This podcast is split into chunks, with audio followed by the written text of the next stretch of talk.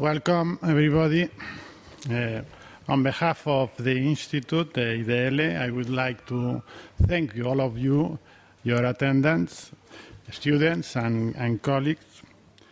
And, well, uh, currently our institute, the IDL, el Instituto Interuniversitario de Desarrollo Local, and the Instituto Interuniversitario de Desarrollo Social y, y Paz, are developing an international cooperation project with Ethiopia, uh, particularly with uh,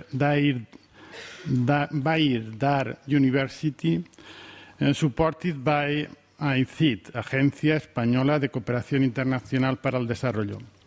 As a result of this project, recently we have received the visit of our guest, the professor Enoui uh, Adgo. Sorry for my, my pronunciation of your name. And he is uh, today's uh, speaker. The title of this lecture is Land Degradation and its Implication to Food Security in Ethiopia. But before starting, I am honored to introduce Professor Enio Ado, and let me say some words about his curriculum. Currently, he is uh, an assistant um, professor at the Department of Natural Resource Management at the College of Agriculture and Environment Science at Bahir University. And also, he has a management position as Vice Dean of this college.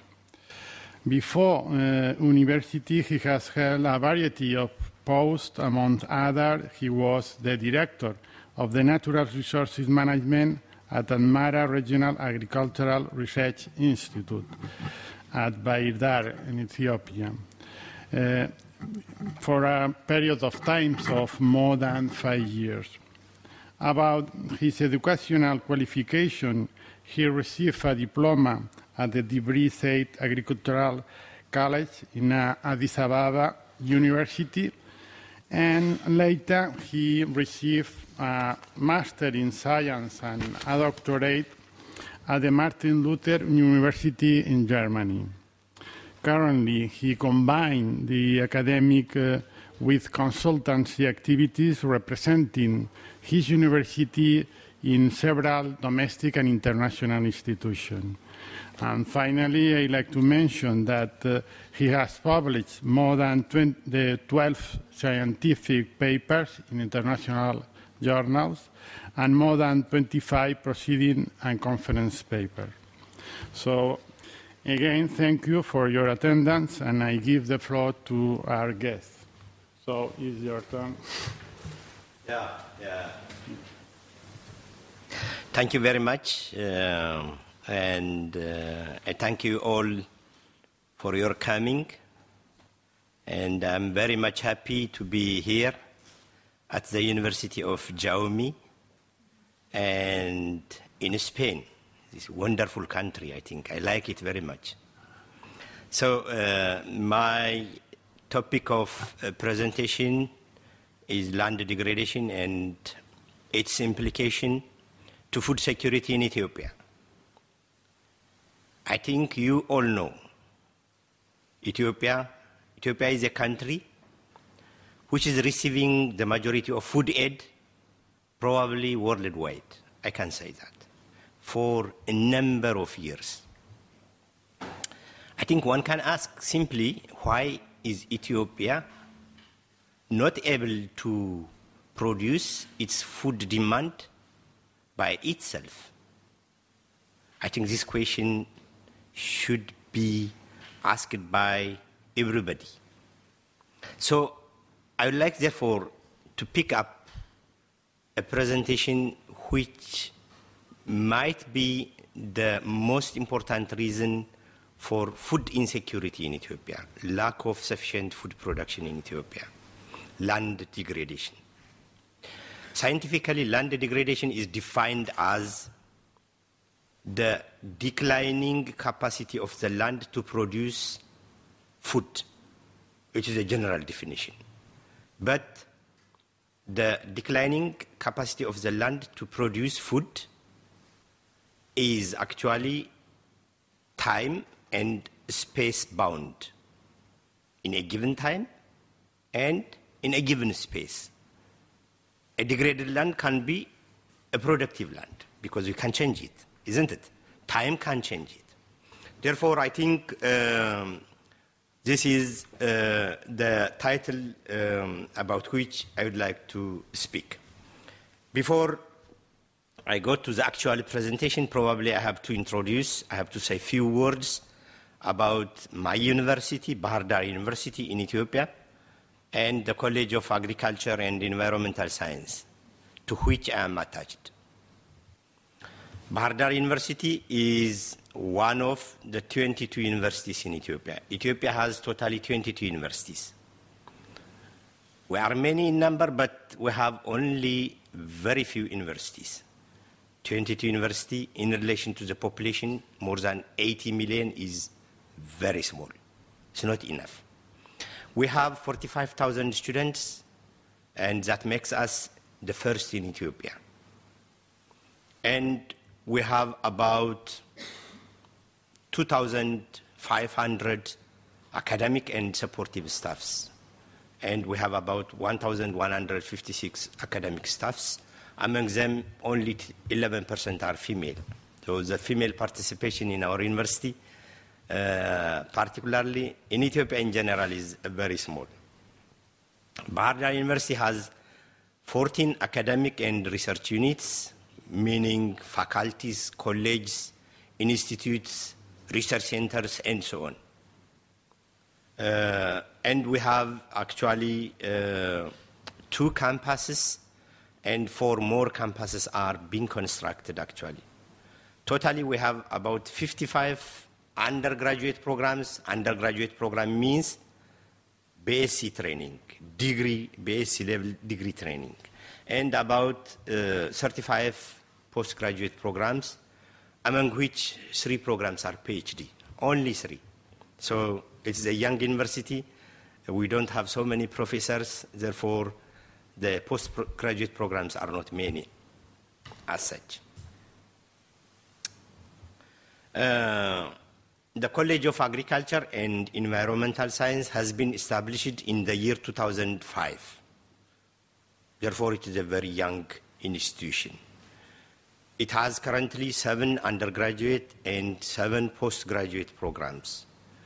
We are providing degrees in the area of plant and animal science, in the area of disaster risk management, fishery and wetland management, in the area of natural resource management, rural development, water resource and irrigation management, and the like. We have totally about 3,000 uh, 219 students, and we have a total of 90, 97 uh, staffs, among which about 68 are academic staffs. We have only 60% uh, of the academic staff uh, PhD holders. The others are either uh, at first degree or second degree level. We have some expatriates, about five expatriates from Ethiopia, from India, um, who can teach actually in our college because of actually lack of professionals in the college. For those, you, for those of you who, who do not know where Ethiopia is, it's located in the eastern part of uh, Africa Ethiopia and Kenya are considered to be Horn of Africa, part of Horn of Africa, the Horn. Yeah. so uh, we are very far from Spain. So uh, this is the map of Ethiopia, and the place where uh, I come is Bahir Dar University. I think uh, you can see here. That is the university where there is Lake Tana. That is uh, the location of Bahir Dar University. So uh, I think uh, you can see the countries bordering uh, Ethiopia. Some information about Ethiopia. I think probably uh, Ethiopia is a very old country. It has more than 3,000 uh, years, well, history. it is a unique country It has its own alphabet and calendar. It has its own also number. We call it, it is orig- the origin of mankind, the country of Lucy. It is as big as Spain and France. It's a big country. Spain plus France. The population is about 82 million, and 85% of the population lives in the countryside, not in town. So peasants are more important, actually, in our country than we who live in the city. More than 80 ethnic groups with different languages, different culture. It is fascinating to see Ethiopia. I think uh, you should come to Ethiopia and, and visit. It is a very important, uh, actually, tourist attraction country in Eastern Africa. We have so many natural, we have so many cultural, we have so many traditional heritages, worth to visit actually. So I'm advertising actually. Uh, Ethiopia was not a colony of any country. Therefore, it has maintained its entity for thousands of years. If you go to Ethiopia, you can see something which is odd for you, you have never seen, because the country is closed for thousands of years, actually. I think that's enough about the country because the, the presentation is about land degradation. Therefore, let me actually go to the actual uh, presentation topic, futures of land degradation in Ethiopia. I think, uh, as I have already told you, Ethiopia is dependent on external food aid. The reason behind one of the major reasons, the pressing problem is land degradation. The land is taken away and the productive soil is lost. Probably you can find it in Egypt or Mediterranean Sea along the Blue Nile River. Blue Nile River is the major transporter of the sediment or the soil of Ethiopia towards Sudan and Egypt and end up in Mediterranean Sea, which is bordering Spain actually. So you can see uh, gullies, we call it, these are gullies, big gullies, washed away by rainfall. The productive land is lost. This is the current situation actually. The land is moving actually. It's a landslide, not only soil erosion. The whole land is moving year after year. You can see the villages over there are affected. After a year, those houses should be removed from there. Otherwise, they can be gone. So this is a very, a very uh, pressing problem in Ethiopia that should be tackled if we have to achieve actually food sufficiency level at uh, national level or regional level. You can see very big gullies which are probably as high as six, seven meters. Cannot believe. That means Ethiopia has very deep soil, very deep soil. But unfortunately, the topsoil is gone with water. So uh, studies show that about 60,000 hectares of land per year is actually out of the cropping system. It cannot sustain crop production more. And studies, the same studies show that 80% of the highlands of Ethiopia is shallow, that cannot support plant growth at all, crop production at all, because of this continuous removal of the fertile topsoil. You can see the water. Is that water really? It's doubtful actually.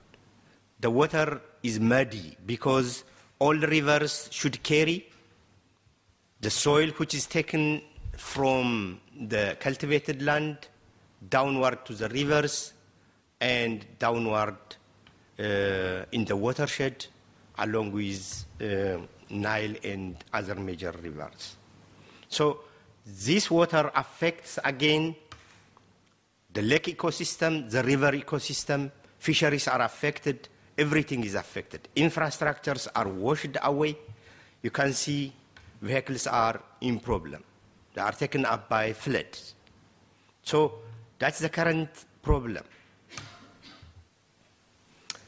The other problem is the siltation of the low-lying lands. Lands which are found in the foot of the hills are seriously affected because the soil coming from the highlands will be redeposited in the lowlands and the, that land, even the fertile land which is found in the lowland, becomes actually uh, infertile because of definitely, well, the fertility is there, crops cannot grow. The sediments will cover the crops and you cannot produce anything. Lakes are completely eutrophicated, meaning they are polluted by the sediments coming from the uplands. You can see so many, so many sediments deposited in the lower areas. If you go to the eastern part of the country, the whole land in the foot of the rivers is washed away. Even the flood can transport stones, bigger stones. It's unbelievable to see that. So this is actually the current problem of the country. Due to the land degradation, the water is not, the water coming from the rainfall is not infiltrated into the soil, rather it is turned into runoff, meaning the groundwater is not recharged. Accordingly, it has the consequences that some streams are dried during the dry season. You can see this study. This is one river which is called Chemoga. You can see the river flow in August. August is the rainy season in our country, whereas February is the dry season. And the data over 45 years shows that the base flow, meaning the flow of the stream during the dry season, decreases continuously this river cannot exist after some years. It will dry out because the groundwater is not recharged, which is the source of the streams, rivers, for drinking purposes, for irrigation purposes, and others. Whereas actually the peak flow during the rainy season remains more or less constant. So that means rivers tend to be dry due to land degradation. That causes also a scarcity of water for drinking. Women should go, should travel long distance to fetch water. You can see they are searching water in small ponds, dirty water, because of the land degradation. It has impacts on water resources. You can see this bare land. This land was productive probably before 50, 20 years. Now it cannot support a grain of crop. There is no soil at all. It is a bare rock. This happens in so many areas in Ethiopia. Farmers try to produce something, but the soil is not there. You can see some, some wheat or barley plants are grown near the bends of the terrace or the soil water conservation structures, the whole land is removed. If we continue like that, Ethiopia cannot be sufficient in food production. The first intervention should be to stop this type of very alarming land degradation in our country. I think that is a message which I would like to convey here for ourselves and for others. You can see cultivated lands are steep slopes which have actually an inclination of 50% are plowed here without any soil water conservation structures. This soil is removed this year, next year, and over next year. After five, ten years, you can see the bare rock. That is actually how we are doing very poorly. You can see settlements are scattered in Ethiopia, in the countryside. They are not concentrated in a given place. They are living here and then. You can find somewhere also houses. The cultivation of the land is not well regulated. Anybody can plow any slope of land and so on and so on. This is a policy problem, actually. You can see the bare steep lands. If you go to the eastern part, if you go to the northern part of the country, such hills are very much common. You can imagine how much land becomes unproductive as a result of soil erosion. The bare lands, the degraded hilltops. As a result, drought is a problem. If the soil loses its organic matter, then the soil cannot hold more moisture, isn't it? It will be very much susceptible to drought. Therefore, crop failure is a common phenomenon. It becomes a common phenomenon. It's a consequence of land degradation, actually. It is a symptom, but by itself it is not a reason. So crops are failing now and then. The rainfall becomes erratic as a result of climate change. Climate change is also common in Ethiopia. You can see this is the long-term rainfall pattern of Ethiopia. Well, the average rainfall amount remains more or less the same, but it is a decreasing trend, you can see from this line. But more important is the fluctuation, the year, year fluctuation of the rainfall. In good years, in good rainfall years, crop production is good, and more people are food uh, self-sufficient, and food aids are minimal. In bad years, when the rainfall is actually low, then more people have not the food to eat, so Ethiopia is more dependent on land degradation, actually. You can see also the temperature change. Uh, in Ethiopia, there is a change in temperature. There is an increase of temperature throughout the country. Well, this is a climate change phenomena, but driven pri primarily by the land degradation at macro level.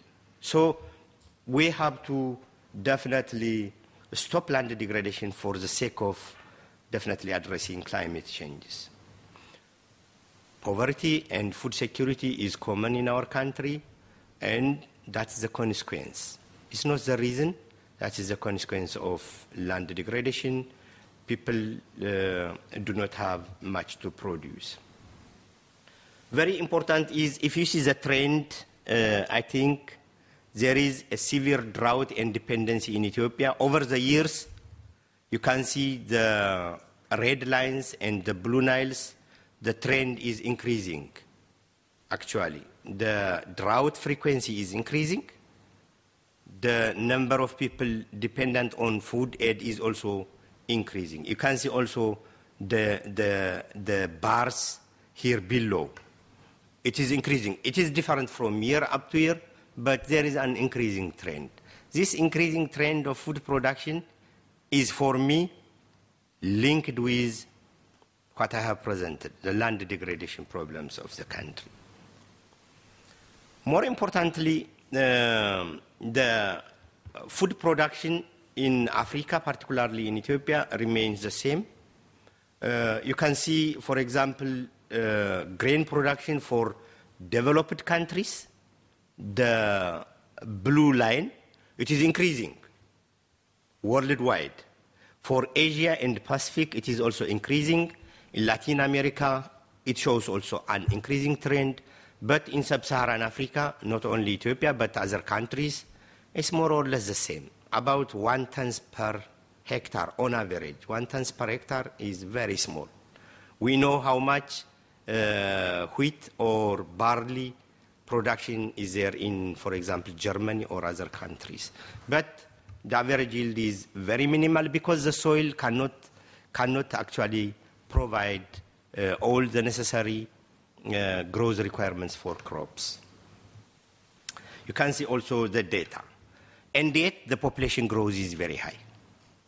The population growth in Ethiopia is about 2.9 percent, uh, meaning about 4.5 people are coming year after year. Ethiopia will exceed actually, uh, well, Ethiopia will exceed uh, 100 million after, after 10 years.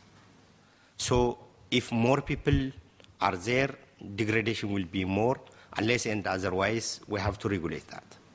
So this is actually the dilemma we are facing, uh, and even the GDP, the economic growth of the country is more dependent on the rainfall variability. You can see this picture.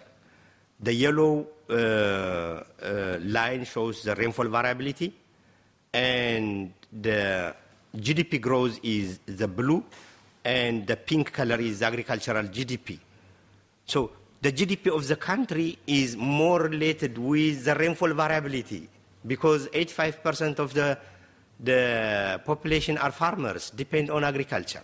If they are not producing, you can imagine uh, the, the, its impact on the GDP of the whole country. Um, well, the major causes are definitely Ethiopia is a highland country.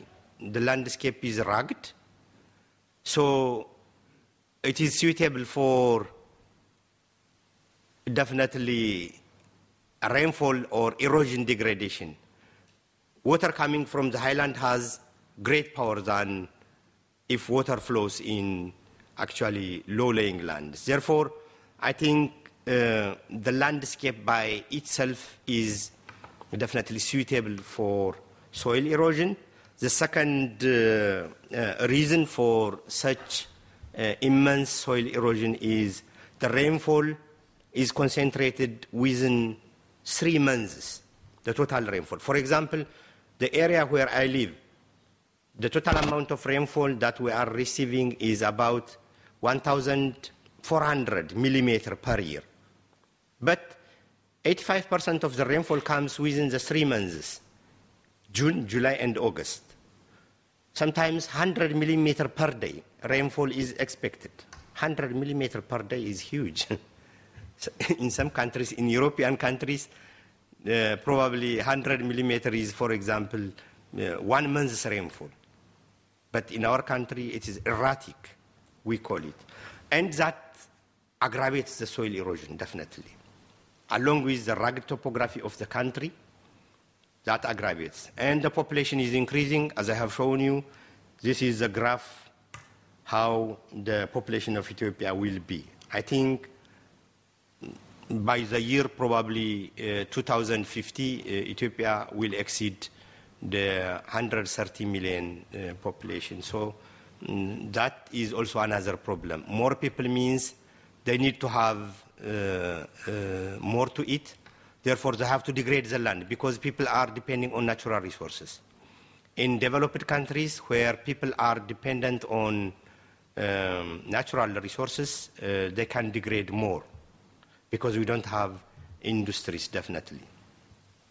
Poor land management is another reason for soil erosion. Uh, we are plowing with oxen, no tractor at all. Well, you can find tractors um, in some areas. And uh, we are cutting trees because of the population pressure. We are searching new cultivated lands. Uh, therefore, I think uh, that aggravates again the soil erosion uh, along with the rugged topography of the country. Well, we are more dependent on uh, biomass fuel because the electric consumption is very small. You can see 0.7% electric consumption. So the source of fuel is biomass. People have to uh, cut tree uh, to prepare their food, to construct their houses. Therefore, that aggravates actually the erosion. Charcoaling is another problem. You can see these are charcoals to be sold for people living in the urban areas. And, uh, well, cow dungs are also, well, used as a source of uh, fuel. Accordingly, the forest cover of Ethiopia has decreased. You can see uh, before 40 years, the forest cover was that much, but now you can see we have uh, about 3% forest cover. Very low. And that is actually Um, uh, aggravating soil erosion. We have too many cattle. the first in Africa. But these cattle have not enough to eat, so they degrade the land. So as they graze now and then, the soil do not have enough cover, so it will be exposed to rainwater, and it will be susceptible to erosion. Some lessons. I think research has quantified the amount of soil erosion in Ethiopia, uh, how much soil is removed from the different land use systems. You can see from this picture, the cropland and the degraded land are the major source of soil erosion. This is very important. If the government should address soil erosion, we should know first where to intervene actually. So from Ethiopia, yearly 1.5 billion tons of soil is removed from the country. Huge, huge, huge soil amount. The soil is not removed by itself, but it is removed along with nutrients, which are very important. We have also uh, understood which land use systems uh, generate more uh, uh, runoff. You can see forest areas which are covered by forest are less susceptible with soil erosion than areas which are degraded or cultivated. So this line shows actually this relationship. We know soil erosion versus production. If the soil depth increases, production increases also. This relationship is evident. Therefore, I think if we have to increase production, we have to definitely conserve the soil, increase the soil depth, so that we can produce more food. We are also well aware also terracing has advantages. If we construct terraces, yield can increase. You can compare the blue bars and the red bars. The blue bars are terraced plots versus the red bars are unterraced plots. So we can increase production by building terraces. Therefore, we have to capitalize on that we can see area closure as an intervention to address soil degradation or land degradation. We, we have to close. Area closure means closing the land from contacts of human beings and animals. If you close it, it will regenerate very immediately. Even after a year, you can see a change. For example, you can see this picture. This is the area in February 2004, whereas this one is the area in October 2000. In one year, the land can recover itself. Therefore, I think we have to protect the land so that it can recover by itself. You can see these are experiences of GTZ, the German Development Cooperation, uh, who have done actually a lot of work. The bare lands can be changed into grass or bush covers within a very few years if we close them farmers can benefit out of this intervention because they can harvest grasses for their animals so that definitely their animals can do well, they can get milk, and they can get definitely sufficient meat also. Therefore, such interventions uh, are very important. Contour trenches are very important. If you dig like this, water will not change into runoff, rather it will infiltrate into the pond, so you are catching the water there. By doing that, you can definitely decrease the runoff and the soil erosion. Gully rehabilitation is another intervention that we have done. We have seen big gullies, but sandbags can definitely check the flood, it can control the soil, and the gullies can be planted with multi-purpose trees which can be used as forage. Therefore, I think we can change the gullies into productive lands. You can see here. Those gullies can be changed into productive lands within two years. So, but we have to do a lot since we have so many gullies. You can see these are gullies, but they can be changed into productive land. Farmers can use the grass for their animals. Therefore, I think the soil can be. Terrace, stone terrace like this, is very important in our country. And we are doing very much to address that problem. But I think in relation to the problem, the efforts so far done are not much. So the steep lands can be changed like these terraced lands, and, and the production can be increased. So many lands are now being terraced. The government has given huge emphasis to address this problem, but still there are so many gaps. Watershed management is an intervention to definitely uh, hold the soil and the land degradation. Then we can produce such crops after some years if the soil is conserved. Then uh, I think the food security can be improved. Some conclusions. The current food crisis are consequences of land degradation. That's actually the conclusion that we can draw. Uh, we need more scientific studies in this relation. Uh, these scientific uh, studies should provide accurate information for decision makers, where to invest more money to hold the soil. Awareness creation is very important. People should know actually the problem and the consequences of land degradation. Farmers usually adopt technologies which are simple and that brings benefits, immediate benefits for their needs. And we need to have policies. According to our government, land belongs to the government constitutionally. But I think uh, that is why probably uh, farmers are reluctant to invest on. So I think the land policy of the country should be revisited also. We need bylaws, we need institutions that can enforce these uh, bylaws. I think this is the Blue Nile waterfall. Uh, we want to see that the rivers are so clean, not dirty, with soil and with this actually gracious. I have to uh, actually. Thank you.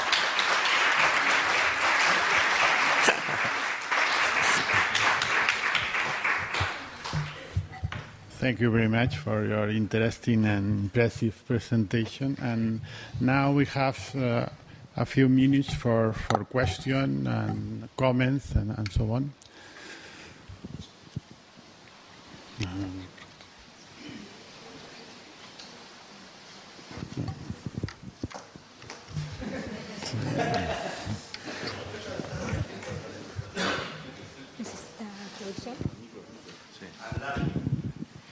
Hola, eh, una, una, cuestión. Eh, por lo que hemos estado viendo, eh, las medidas que se han adoptado eh, tienen dar la sensación de que han sido medidas eh, fundamentalmente de tipo físico. Por una parte, la construcción de terrazas y por otra parte, implementar algún tipo de cultivo que ayudaba a fijar, a fijar el terreno.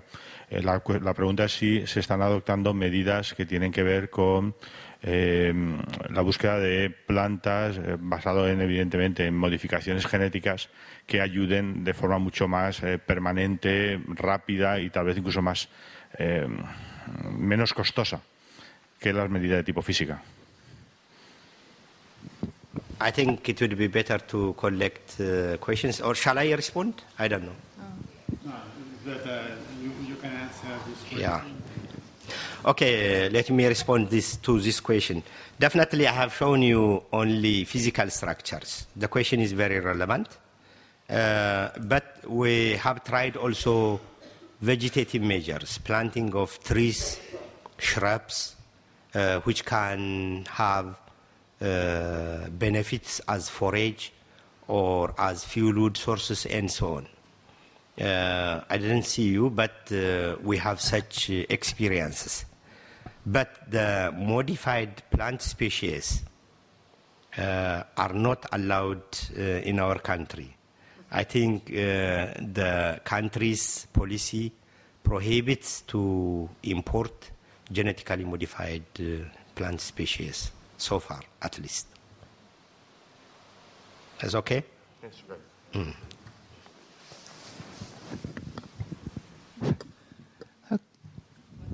No, no, no. Okay. Thank you very much, Neil, for your presentation. I think I know better Ethiopia, and it is possible that uh, we can we can uh, prepare a good project in the future. Uh, well, mm, you have explained to us about the, this kind of, of uh, techniques to to preserve the soil, no, the soil and the land. But uh, what about the? Is there any poly, uh, uh, program of uh, about reforest in your country? Yes, um, I couldn't touch actually within the limited time everything what we are doing, but there is a massive uh, afforestation program in those degraded lands, either by the government itself or by the community, by the group of community. So there are a lot of uh, plantation programs uh, which are underway currently.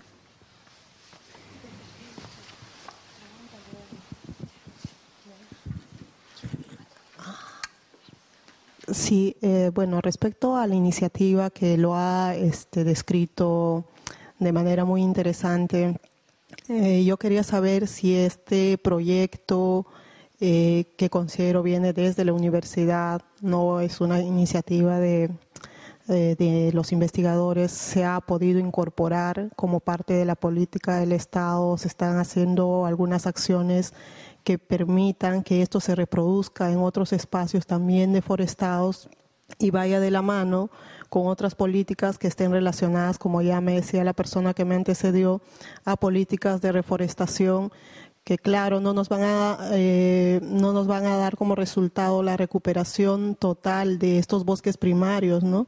sino eh, de alguna manera sí garantizarían esta eh, seguridad alimentaria para la población. ¿no?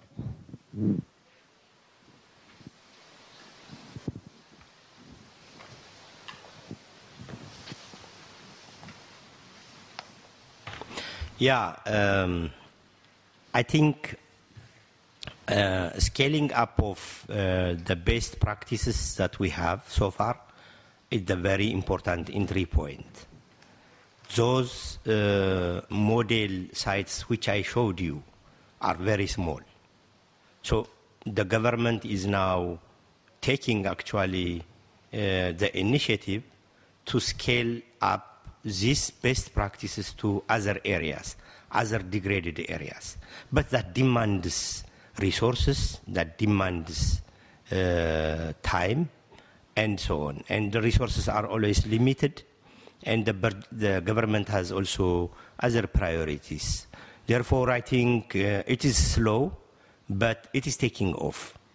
So I think after some uh, years, probably uh, uh the land management aspect can be improved substantially based on the experience that we have so far. But currently, I think I would say there is more degradation than rehabilitation efforts. So we have to catch up. We have to be very definitely uh, quick. Uh, otherwise, we lose the very precious soil forever. You know, as a soil scientist, I know how many years will take to develop one centimeter of soil. One centimeter of soil. For example, to develop one centimeter of soil, it can take up to 100 years. But in Ethiopia, not one centimeter. Two, three centimeter of soil is lost in one winter, in one rainy season.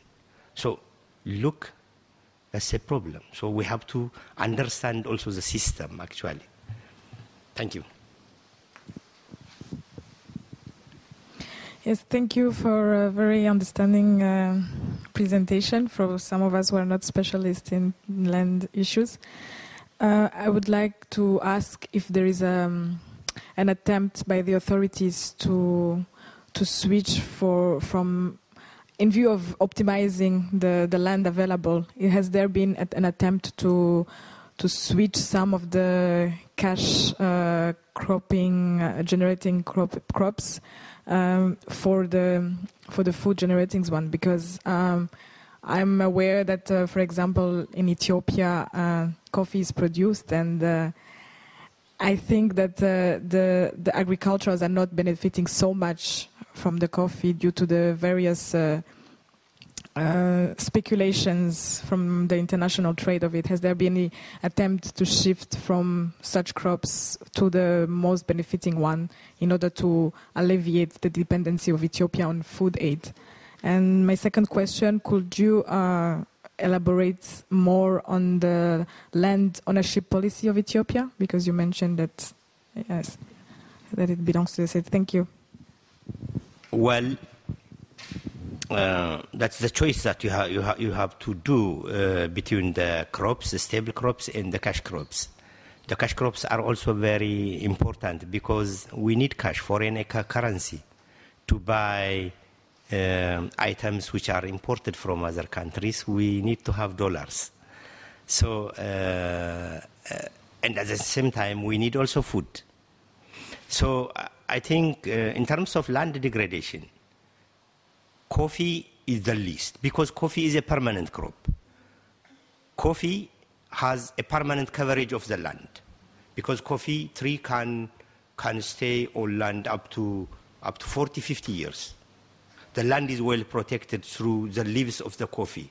So the coffee land is actually very fertile and less affected by land degradation lands that are affected by land degradation are those which are occupied by stable crops, annual crops, that are very fragile because there is always tillage year after year, and therefore I think they are exposed to rainfall and they are more prone to soil erosion.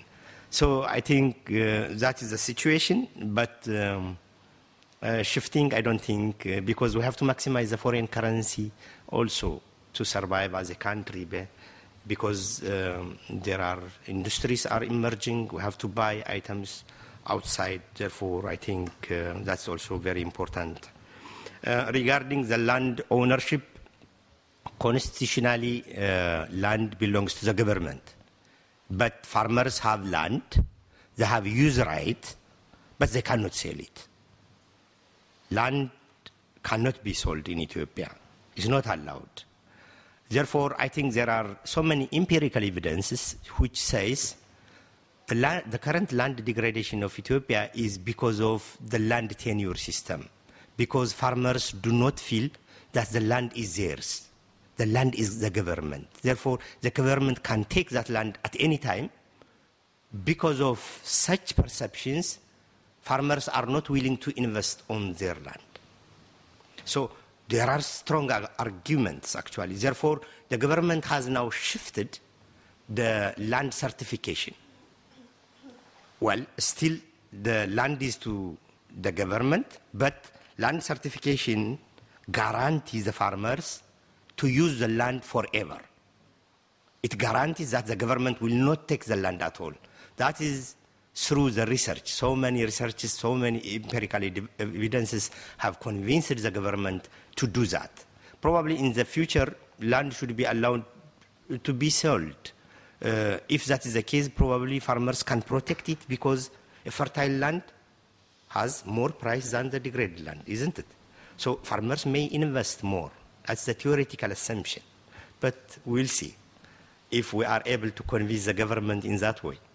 We need to have also very pragmatic uh, empirical evidences to say that also. Up there. Thank you very much, and uh, I'm happy of uh, having uh, a professor from my country, from my home country. Uh, my question is that Ethiopia is known as uh, a water tower of Africa. We have so many water resources, and uh, you have mentioned that we have uh, dependent on rainfall, and uh, we have also a problem of uh, wa- uh, land degradation. But most of our uh, farmers are dependent on rainfall, despite we have so many water resources. What are the problems we have not utilizing our uh, water resources since we are a water tower of Africa? Thank you. አመሰግናለሁ። Thank you very much, my landsman. Uh, yeah, it is a very important question. Ethiopia is the water tower of Africa, it is saying, because there are so many rivers flowing from Ethiopia. There is no a single river flowing another country coming to Ethiopia. All rivers start from Ethiopia and flowing to the neighboring countries because Ethiopia is a highland. Water cannot flow from the lowland to the highland. so, uh, despite these resources, uh, the country has not benefited from that. Reasons are many, but I can mention two very important reasons from my perspective. One is financial reason, uh, reason. Two is political reason. The financial reason is that the country has not actually the financial capacity to make dams on these rivers. These rivers are international rivers, rivers that crossing different countries. Egypt and Sudan are the countries who are telling the World Bank and the IMF, don't give money to Ethiopia, because these rivers belong to us also. They are ahead of us.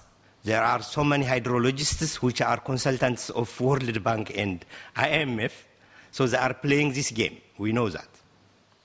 But uh, since some years, uh, Ethiopia has built very huge uh, hydro dams, huge hydro dams with our own resources, uh, even on Nile River. And now I think that things will, will change. Uh, Egypt has recognized that Ethiopia has the capacity to build um, big dams by its own. So they are now crying, don't do that and that and that. These are the political, uh, actually, reasons. But um, until now, uh, I think the financial reasons were very dominant to build the dams because we are not uh, allowed to get uh, bank loans for dam construction from uh, lending banks and institutions. But now I think things are changed. Ethiopia can construct by itself bigger dams because there is an economic well-being of uh, the country. I think things will change, but these are the two major reasons. There are political reasons and financial reasons, I, I could say. Okay, more questions?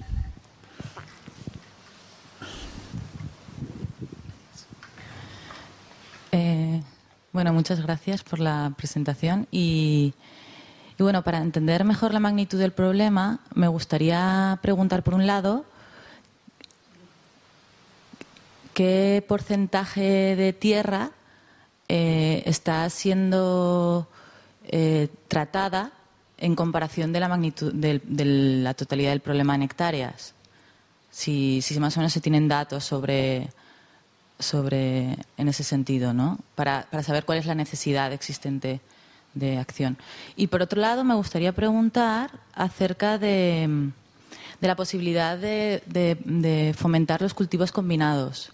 Porque si de los problemas era los cultivos estacionales, la, o, o el hacer terrazas como, como opción, y eso como que tiene bastante.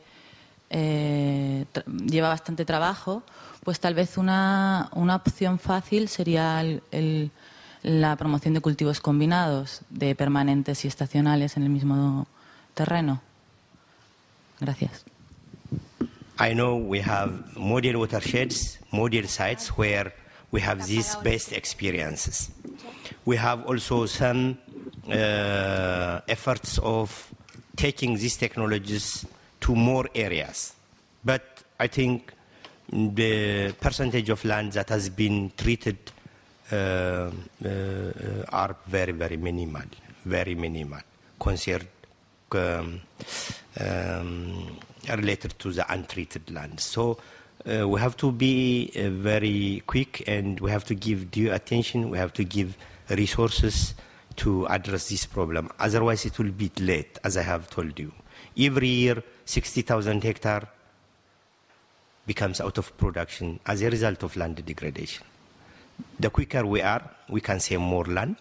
The later we are, we lose more land. So the choice is for us. Um, related to the combination of annual and perennial crops, that is true. Lands which are um occupied by perennial crops are more protected than the annual crops, but uh, you cannot convert every piece of land into perennial crops. We have to compromise. Land usually which are very slopy should be allotted to perennial crops or tree-based farming, we call it. I think you know Switzerland very well. Uh, Switzerland is a hilly country, but they are producing beautiful grapes in the hills, but they are using excellent terraces. So, without managing the hills, we should not be allowed to plow it. So, we need policies that prohibit farmers not to uh, devote for annual crops those lands which are very steep slopes. So policies are very important. We need to have that in place. So we are in discussion to have uh, such policies. We are pursuing the government to release, to enact such policies. Otherwise, uh, we need stable crops, annual crops, for our consumption. Therefore, I think every land cannot be allotted to annual crops, but we have to have a land capability classification. Land should be devoted based on its capabilities. A land which is suitable for annual crops should be allotted for annual crops. A land which is suitable for grazing should be devoted for that. Okay? There is no blueprint. Depends on the land, depends on the climate, depends on the market, and depends on the experience and the willingness of the farmers. Thank you. Buenas tardes. Eh, yo querría saber, eh, well, I'm sorry because I, I got to do my question in Spanish, eh, pero bueno, lo que querría saber es, es si existe algún tipo de trabajo con la población que deja de cultivar o deja, digamos, que está en esas zonas clausuradas eh, actualmente y si las hay, qué tipos de medidas se están llevando a cabo, tanto mm, sensibilización o, apoyo eh, para la subsistencia en sí. Gracias.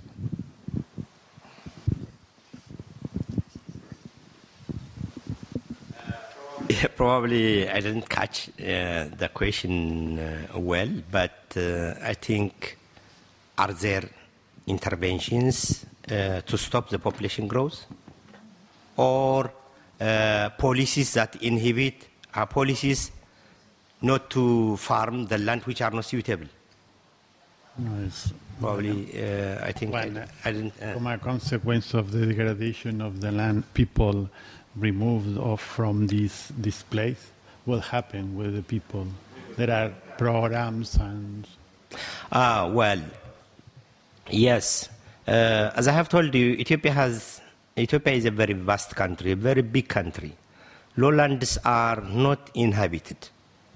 Uh, if you see, for example, the western lowlands bordering Sudan, I have told you, you can drive 100 kilometers, but you cannot find anybody. Uh, fertile lands uh, with good rainfall. But in Ethiopia, usually people are concentrated in the highlands where the climate is suitable to live. There is no malaria, nothing. So the highlands are healthier. So the most degraded area is also the highland, where there are a lot of people. Nowadays, uh, through the settlement group program, the government has shifted people from the highlands, where the land is severely degraded, to the lowlands. Uh, but that requires also a lot of money, uh, and people are not willing to go to the lowlands because there is a malaria there. Uh, we don't like to go there, and so on and so on.